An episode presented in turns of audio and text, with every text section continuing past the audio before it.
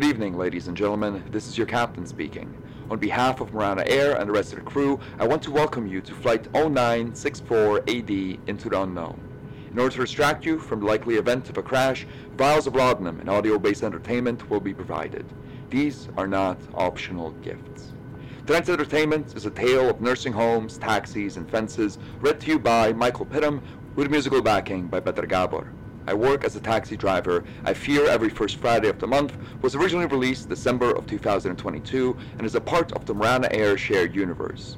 If you want to hear the rest of the intertwined stories, make sure to keep on flying Marana Air over the following weeks. Ladies and gentlemen, please make sure your headphones are attached tightly to your ears before you try assisting your loved ones. Also, please ensure your seatbelts are buckled beyond the point of comfort. The flight will be aiming towards heavy turbulence.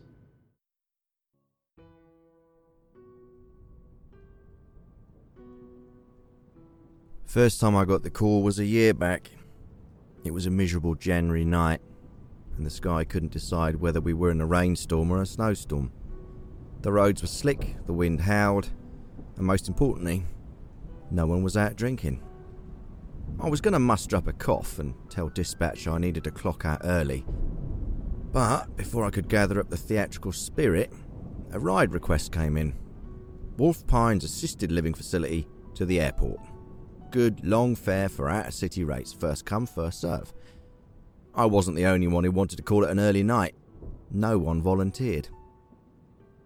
I would have kept quiet myself if it weren't for the second plea.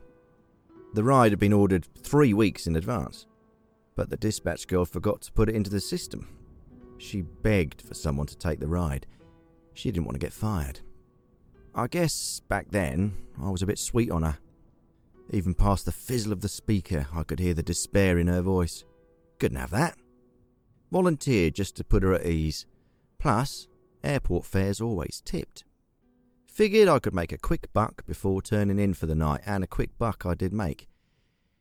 It's not the money that bothers me, it's how I made it. So, I arrive at the nursing home. It's pouring down something fierce and I can barely see past my windshield. Fare's nowhere to be seen. So sit and wait and pray that I'm not getting someone with heavy bags or a wheelchair or any other combination of things that would make me get out of the car. Then I think how my grandma used to complain young folk never help and feel the slightest tinge of guilt. I almost get out of the car to see whether my fare isn't waiting in the lobby for me, but before my guilt drives me into the rain, the back door of my car opens. The man who gets in seems to have at least a century under his belt and smells so much like an hospital I have to roll down the windows. No luggage though. Just a soaked hat that he places in his lap the moment he enters. I check the destination with him, give him a ballpark sum, and then set off. He doesn't make small talk, and I don't pry. I've driven for long enough not to ask people's business. The old timer doesn't talk, but he breathes funny. There's a whistling in his throat that makes me wonder about how many smokes he used to take down when he was my age. To drown out that thought and my perverse need for a cigarette, I flip on the oldies station and play the man music he might have listened to in the tail end of his middle age. The radio, however, does not stay on for long. About 15 minutes off from the airport, the radio, along with the rain, fizzles out. I didn't think anything odd back then. As I said, it was a miserable night. Maybe I noticed the darkness outside growing thicker. Maybe I did find it odd that the world slowly descended into nothing but the dim reflectors on the edges of the road. Maybe I did notice on that first ride, but I made nothing of it. It wasn't until the old man suddenly grabbed me that I thought something was amiss. It wasn't a rough grab. The old timer's bony hands were in no shape to do me actual harm, but it did spook me, and I hate being spooked when I'm behind the wheel. Before the anger could reach my chest, though, it was replaced with confusion. The old man told me he wanted to get out of the car. He wanted to get out of the car, right there and then, in the middle of a dark road miles away from the airport. The old timer's expression was wholly blank, But his words were clear, and there was money in his hand. Money that happened to be triple the original fare estimate. He wanted me to take all of it. I put up a token resistance, but I didn't argue with the man for long. I took his money, wished him a pleasant night, and watched him disappear off into the thick veil of black beyond the road markers. I was confused. I was confused, but I've also been driving strangers for 15 years. If an ancient man stumbling off into the darkness was going to be the weirdest part of this story, I would have already forgotten about it. One month later, on an unseasonably warm February night, I got the exact same fare Wolf Pines Assisted Living Facility to the airport. Booked ahead of time, but once again, lost to the mystery of our reservation system. This time round, the passenger was an ancient woman who had the voice and stench of a lifelong smoker. Once she confirmed her destination with a froggy yes, she stayed completely silent until we reached that dark patch of road. Just like the old man, she wanted out and was willing to pay triple for the doors to be opened. I didn't tell dispatch. Trying to make sense of the rides would make me sound insane, and more importantly, the extra money helped me cover some outstanding debts I had with some unkind characters. The prospect of sharing the money, or worse, having someone else take the fares, didn't sit well with me. I didn't tell dispatch the first month, or the second month, or the third month when the pattern became crystal clear. Every first Friday of the month, and around midnight, I'd be driving an old person into pitch darkness and getting paid a surgeon's salary to do it. It was all strange, I'd admit that even back then. But people are strange, and in my line of work, I meet a lot of them. I kept mum and kept the money and did my best not to analyse the details too much. When the first Friday of April rolled around, however, I found myself significantly more curious about my elderly customer's destination. Uh, she was old, just like the rest of them, but there was more sort of a regal air about her.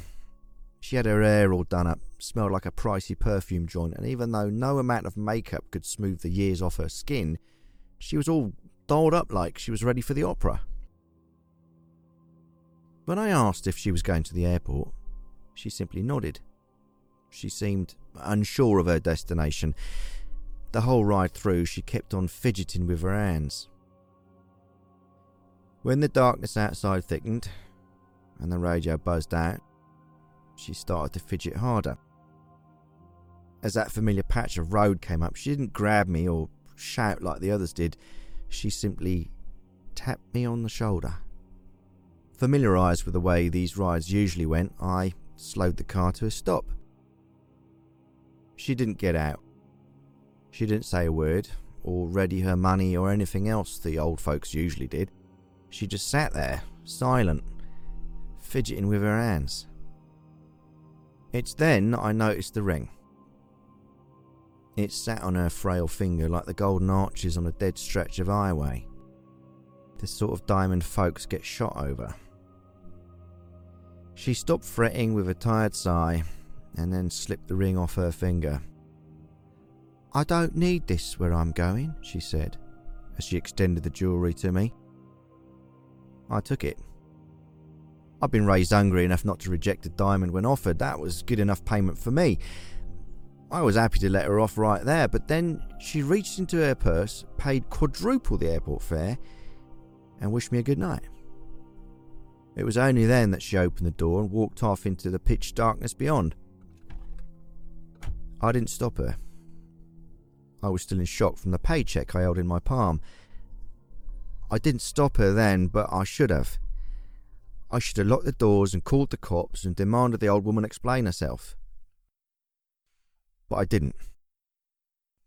I didn't want to involve the authorities on account of the diamond. But the ring did pique my curiosity about the care home fares. A couple of days later, in the most casual way possible, I approached the dispatch girl. She said that the orders came in through the reservation system each month, but that she knew nothing else about the details. I didn't want to raise any heat, so I dropped it. The question of the ring still tugged at my sleep, though. So a couple of days later, before my shift, I took a ride to the airport. During the day, the stretch of road where I usually stopped was far more populated, but the oppressive darkness wasn't hiding anything interesting. To the left, there were fields of rapeseed, and to the right, up a little hill, there was a fence dividing the public from one of the landing strips of the airport. The top of the fence had barbed wire, and there were no gates to pass through. I almost dropped the matter then, but on my way back to the city, I stopped by the nursing home. When I spoke to the receptionist, I tried to be, again, as casual as possible. But the moment I mentioned I was the taxi driver who picked up fares every first Friday of the month, the girl's jaw dropped, and suddenly she was the one asking questions. She too was confused about the rides. She wanted to know what happened to the old folks, whether there was anyone waiting for them at the airport or whether they at least talked about where they were going. She suspected something was wrong. The moment I told her who I was, I got a chill down my spine. She seemed like the type to call the cops, cops that might conduct interviews and take evidence. I've been driving a cab for long enough to know what happens to jewellery left in evidence lockers. If someone was going to misappropriate the ring, it was going to be me. I told her everything was fine, that the old folks just got out of the airport, paid me, and went of their merry way. She didn't seem too convinced with my explanation, but by the time she was asking more questions, I was halfway out the door. I just decided to accept my good fortune and move on. My grandmother wouldn't be proud, but that ring was worth more than anything I owned in my life. That diamond bought me my fair share of poker hands. I've always liked to play cards. It gave me something to do on my off evenings, and every once in a while it will afford me a nice bottle or something. I've always liked to play cards, but the rush of playing for a couple of days' wages is nothing compared to cashing in a diamond. I did well. In my first two weeks, my luck brought me enough dividends to consider retiring. My third week made those vague plans a lot more concrete, but then, as these stories always go, Lady Luck found some different zob. You might think that I started asking my airport fares if they had jewellery out of greed, but the occasional ring or necklace I'd pick up on my rides quickly ended up being my lifeboat through the month. I had once again ended up in debt to some unkind characters. The ones that lend to cabbies and the ones that lend to high rollers, however, differ in temperament. At the start of every month, I'd rake in the cash on my airport fares, but I saw very little of it pass the inside of my cab. It was during those miserable months that I'd find myself locked in an endless cycle of regret. If I had only rejected the ring, I thought, I wouldn't be in this mess. I had turned into a man the grandmother who raised me wouldn't recognise. I hated myself every time I shook down the old folks for their jewellery, and I felt even worse when I had to shark it up later in the night. I regretted not putting a stop to everything while I was still ahead. I cursed myself for not rejecting that ring when I still had the chance. Yet, in all that self loathing, I never wondered where those old timers were going. I rejected that question. I wholeheartedly refused to wonder about the thick cloud of darkness that descended on us and the way the radio would crackle and anything at all connected with that deathly ride. I buried those questions because I knew they wouldn't lead me anywhere pleasant. For months, I kept a lid on that coffin. But two weeks ago, a familiar face rose from the grave. A stout woman with full cheeks and kind eyes. She looked just like my grandmother. And when she got in the cab, she even grunted the same way my grandmother did whenever she got out of her chair. She told me she was going to the airport. I asked her where she was flying to. With a kind smile, she told me she wasn't allowed to say. But then, as we pulled out of the nursing home, she started to chat with me. I can't remember what we talked about, but she did start by asking how long I've been driving a cab for. Her name was Gabriella. Back in her younger days, she used to be a teacher. She asked me what my name was. When I told her, she let out a long sigh. As the darkness descended around us, Gabriella said my mother's name. My mother had been in the first class of high school students Gabriella ever taught. She remembered her well. She spoke at length about how creative my mother was and how hard she worked in class. Briefly, Gabriella mentioned what a tragedy it was that my mother passed so young, but then she continued to talk about her in the present tense as if she was still around. Then, after telling me that I had my mother's face, she touched the side of my arm and asked me to stop the car. Taking a hefty lump of bills out of her purse, she said she would like to get out. I again asked her where she was going.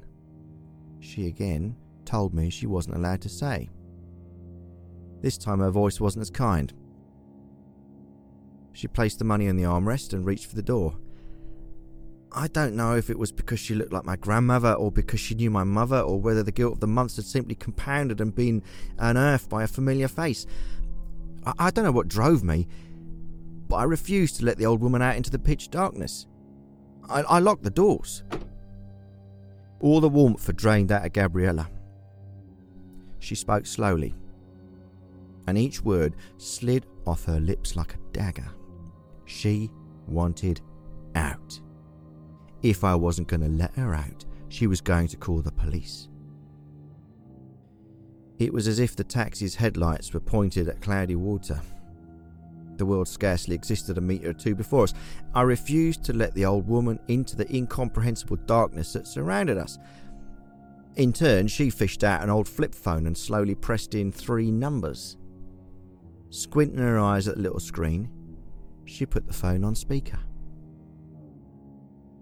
My resolve was strong when she had threatened to call the police, yet it softened considerably when I heard the voice on the other side of the call. Before Gabriella responded to the cops, she gave me one last chance to back out. I did. I unlocked the doors, and she hung up and wished me good night and grunted her way off into the abyss. Back then, I didn't know where Gabriella was going. If I did, I. I would have kept the doors locked. I would have driven as far away from that horrible patch of road and gotten arrested and tried and jailed. I would have done whatever was in my power to keep Gabriella from her grisly fate. But I didn't. I unlocked the doors and let her leave. My immediate instinct was to get as far away from that patch of road and never work a Friday night again, but my feet refused to press the pedals. Instead, I just sat there in that patch of cloudy black, completely paralysed. My eyes were wet, and there was a hot poker travelling up my throat, and it was in that moment of absolute misery that I noticed the purse. Gabriella left behind her purse and all that bounced in my head was my grandmother complaining about how young people don't help. I flicked on my hazard lights, grabbed the purse, and stepped out into the darkness. The flashlight on my phone did less to combat the murky night than my headlights did. With the night surrounding me being almost impenetrable, I had to palm my way round the taxi to make my way. I couldn't see anything, and in my blindness, I almost turned back. But when I reached the back seat door of the taxi, the darkness gave away the slightest bit, as if Gabriella had somehow cut through the fog of black. The darkness lessened from the door of the taxi. My eyes still struggled to make sense of the world, but I could see the old woman once more. She was crawling on all fours up the hill towards the barbed wire fence of the airport. The hill wasn't particularly steep, but she wasn't particularly young. Gabriella was struggling with her climb. Watching the old woman crawl up the hill like a shivering infant made the burning coal in my throat burst into flames. I called out to Gabriella. I demanded she come down from the hill, that she get back in the taxi, that she explain herself. Or at least I tried to call out to her. At the moment I opened my mouth, it was as if all the breath had been pulled from my lungs. The shouts that I hoped would dissuade the elderly woman from crawling up that dark hill turned into nothing but strained whispers. I took a deep breath and tried to shout once more, but then, just as Gabriella reached the top of the hill, a, a terrible sound blasted through the world. It was an unnameable sort of tone that was a mix of low hums and the gnashing of metal. As impossible as the sound is to describe, its volume was deafening. It came from behind the barbed wire fence and was accompanied with the rhythmic blinking of two blood red lights. The flashing lights and the deafening noise terrified me beyond words. But the effect they had on the frail woman was outside the limits of human comprehension. As if she'd been yanked by some eldritch puppeteer hiding in the darkness, Gabriella jumped to her feet and spread out her arms as if she was giving worship to the unseen moon. Then, like an athlete in her prime, the old woman leapt at the chain link fence and started to climb to its top. Uh, there was no stopping her, but I did try. I ran up the hill, trying to scream past the roaring engine that had drowned out the rest of the world. It was of no use. She climbed the fence with incredible speed. By the time she reached the barbed wire, it was clear there was no stopping her. I've driven a cab for 15 years. I've seen things.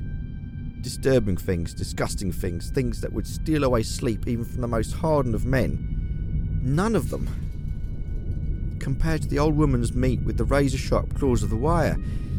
The metal ate away her clothes and, and, and flesh, yet she didn't exhibit the slightest bit of pain. Instead, Gabriella seemed to angle her body as to maximize contact. Her eyes were rolled back in her head, revealing only the whites, and even from down below, I, could see a familiar kind of smile on her lips. That smile disappeared the moment she noticed me, as if she'd just woken up from a long sleep. Her eyes took in the world around her in complete confusion. As gnarled as her body was by the metal teeth, however, Gabriella seemed to be more shocked by my presence than the state of her body. I could not hear her past the indescribable cacophony from behind the fence, but it was clear she was screaming at me. Even with her arm trapped inside of the sharp wire embrace, she tried shooing me away. Then, as suddenly as the terrible sound from beyond the fence came, it started to die down. Blood red lights, the oppressive darkness, they started to dissipate into an overcast January night. For the briefest of moments, as the impenetrable abyss turned into an overcast night, I could see hints of what was hiding behind the fence. The red lights were attached to the edges of wings. Towering above us, big as an office building, stood a mammoth black Airbus. As massive as the plane was, however, it faded from reality as quickly as its horrid engine. By the time I could hear the old woman, her injuries had robbed her shouts of structure. She, she screamed, in between her coughs and groans and moans, that it was my fault, that it was my fault, that I came in, that I saw her. If someone saw her, she groaned, she wasn't allowed to go. They didn't like it when outsiders saw. By the time the paramedics arrived, she was long dead. Not being able to get her body off the fence, a fire truck joined the group of blinking lights at the side of the road. The cops were not far behind. And there's no sense in telling them about the ring or about any of the other rides that ended in the middle of that dark road. That would only make me a bigger suspect. In regards to the events of that night, however, I told the cops what happened. She wanted me to stop the car. She tried calling the cops when I didn't want to let her off in the middle of the road. She climbed the fence herself. The authorities didn't like this explanation, and they kept me in holding for as long as they legally could, but when no direct evidence of wrongdoing showed, they had to let me go. When I left the station nearly two days later, I didn't feel victorious. I felt guilty. I had not killed the woman with my own hands. In fact, I did whatever was in my power to keep her away from the horrid things that were hiding in the darkness. I had, however, for months and months and months, led other strangers down the exact same path. I'm in no financial position to leave my job. But I hoped that getting someone else to take my first Friday of the month shift would be easy. Whenever I bumped into any of my colleagues over cigarettes or coffee, however, they would avoid me. I used to be sweet on the dispatch girl. Used to be. While I was sitting in the interrogation rooms, she was busy making up her own theories about how responsible I was for Gabriella's death. The casual questions I'd asked about the airport fare suddenly turned into evidence of wrongdoing. I might have been exonerated by the state, but the stories that float around my workplace take my presumption of innocence as a farce. When I first walked out that police station, I was certain that I would never drive between the Wolf Pines assisted living facility and the airport ever again. But as the weeks passed by, I fear that I will. No one will talk to me, let alone switch shifts with me. I fear what will happen on the first Friday of the month.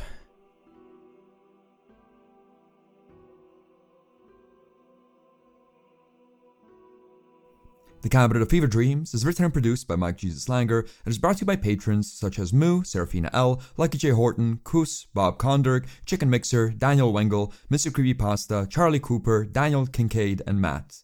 If you'd like to join these fine people and support the show and get early access to episodes along with a bunch of bonus content, drop by patreon.com slash Mike J. Langer. That's all for tonight. See you all on the next episode of The Cabinet of Fever Dreams.